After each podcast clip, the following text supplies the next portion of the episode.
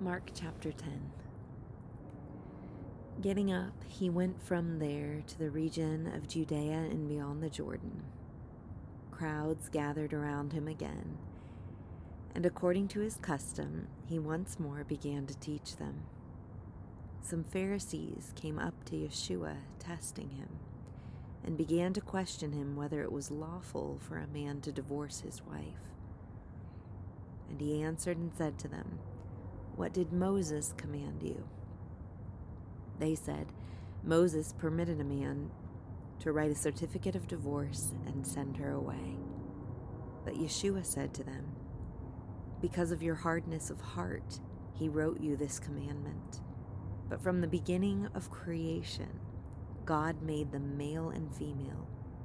For this reason, a man shall leave his father and mother, and the two shall become one flesh. So they are no longer two, but one flesh. What therefore God has joined together, let no man separate. In the house, the disciples began questioning him about this again, and he said to them, Whoever divorces his wife and marries another woman commits adultery against her.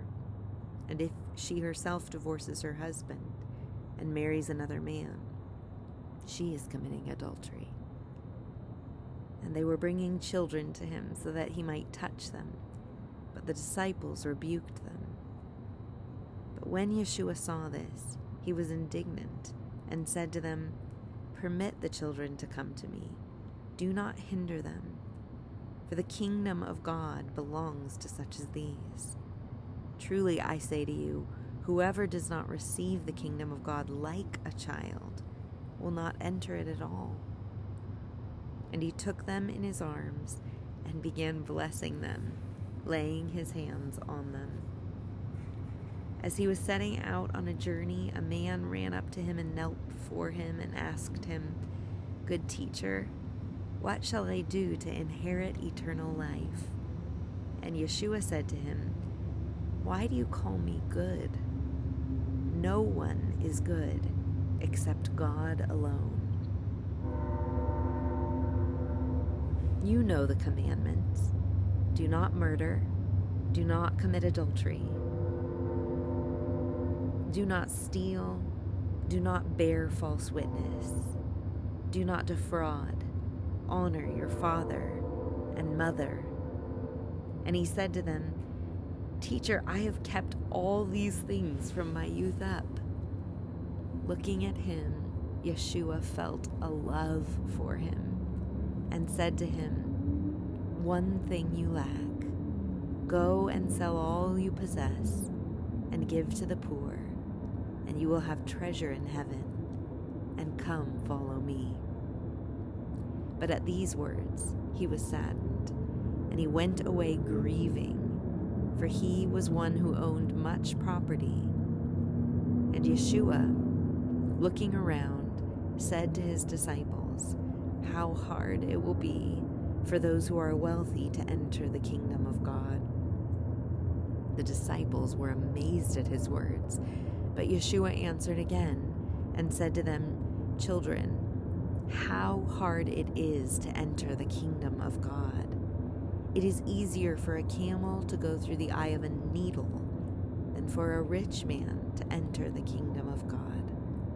They were even more astonished and said to him, Then who can be saved?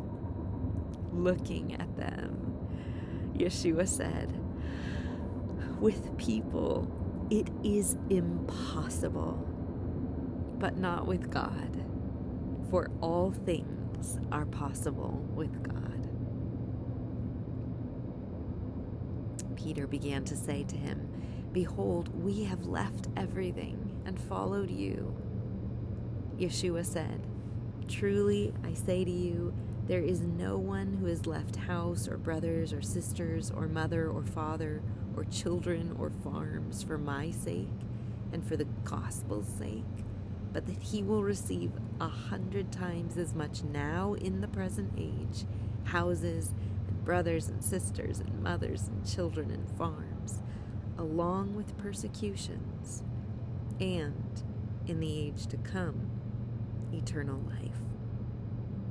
But many who are first will be last, and the last first. They were on the road going up to Jerusalem, and Yeshua was walking on ahead of them, and they were amazed, and those who followed were fearful. And again he took the twelve aside and began to tell them what was going to happen to him, saying, Behold, we're going up to Jerusalem, and the Son of Man will be delivered to the chief priests and the scribes, and they will condemn him to death and will hand him over to the Gentiles. They will mock him and spit on him and scourge him and kill him. And three days later, he will rise again. James and John, the two sons of Zebedee, came up to Jesus, saying, Teacher, we want you to do for us whatever we ask of you. And he said to them, What do you want me to do for you? They said to him, Grant that we may sit, one on your right and one on your left, in your glory. But Yeshua said to them, You do not know what you are asking. Are you able to drink the cup that I drink, or to be baptized with the baptism with which I am baptized? They said to him, We are able. And Yeshua said to them, The cup that I drink you shall drink, and you shall be baptized with the baptism with which I am baptized. But to sit on my right or on my left, this is not mine to give, but it is for those for whom it has been prepared. Hearing this, the ten began to feel indignant with James and John. Calling them to himself, Yeshua said to them, You know that those who are recognized as rulers of the Gentiles lord it over them and their great men exercise authority over them. But it is not this way among you. But whoever wishes to become great among you shall be your servant. And whoever wishes to be first among you shall be slave of all. For even the Son of Man did not come to be served, but to serve, and to give his life a ransom for many. Then they came to Jericho, and he was leaving Jericho with his disciples and a large crowd. A blind beggar named Bartimaeus, the son of Timaeus, was sitting by the road. When he heard that it was Yeshua the Nazarene, he began to cry out and say, Yeshua, son of David, have mercy on me. Many were sternly telling him to be quiet, but he kept crying out all the more. Son of David, have mercy on me. And Yeshua stopped and said, Call him here.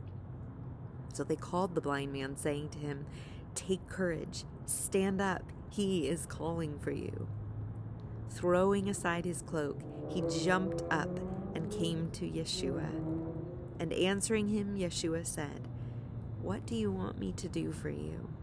And the blind man said to him, Rabboni, I want to regain my sight. And Yeshua said to him, Go, your faith has made you well. Immediately he regained his sight and began following him on the road.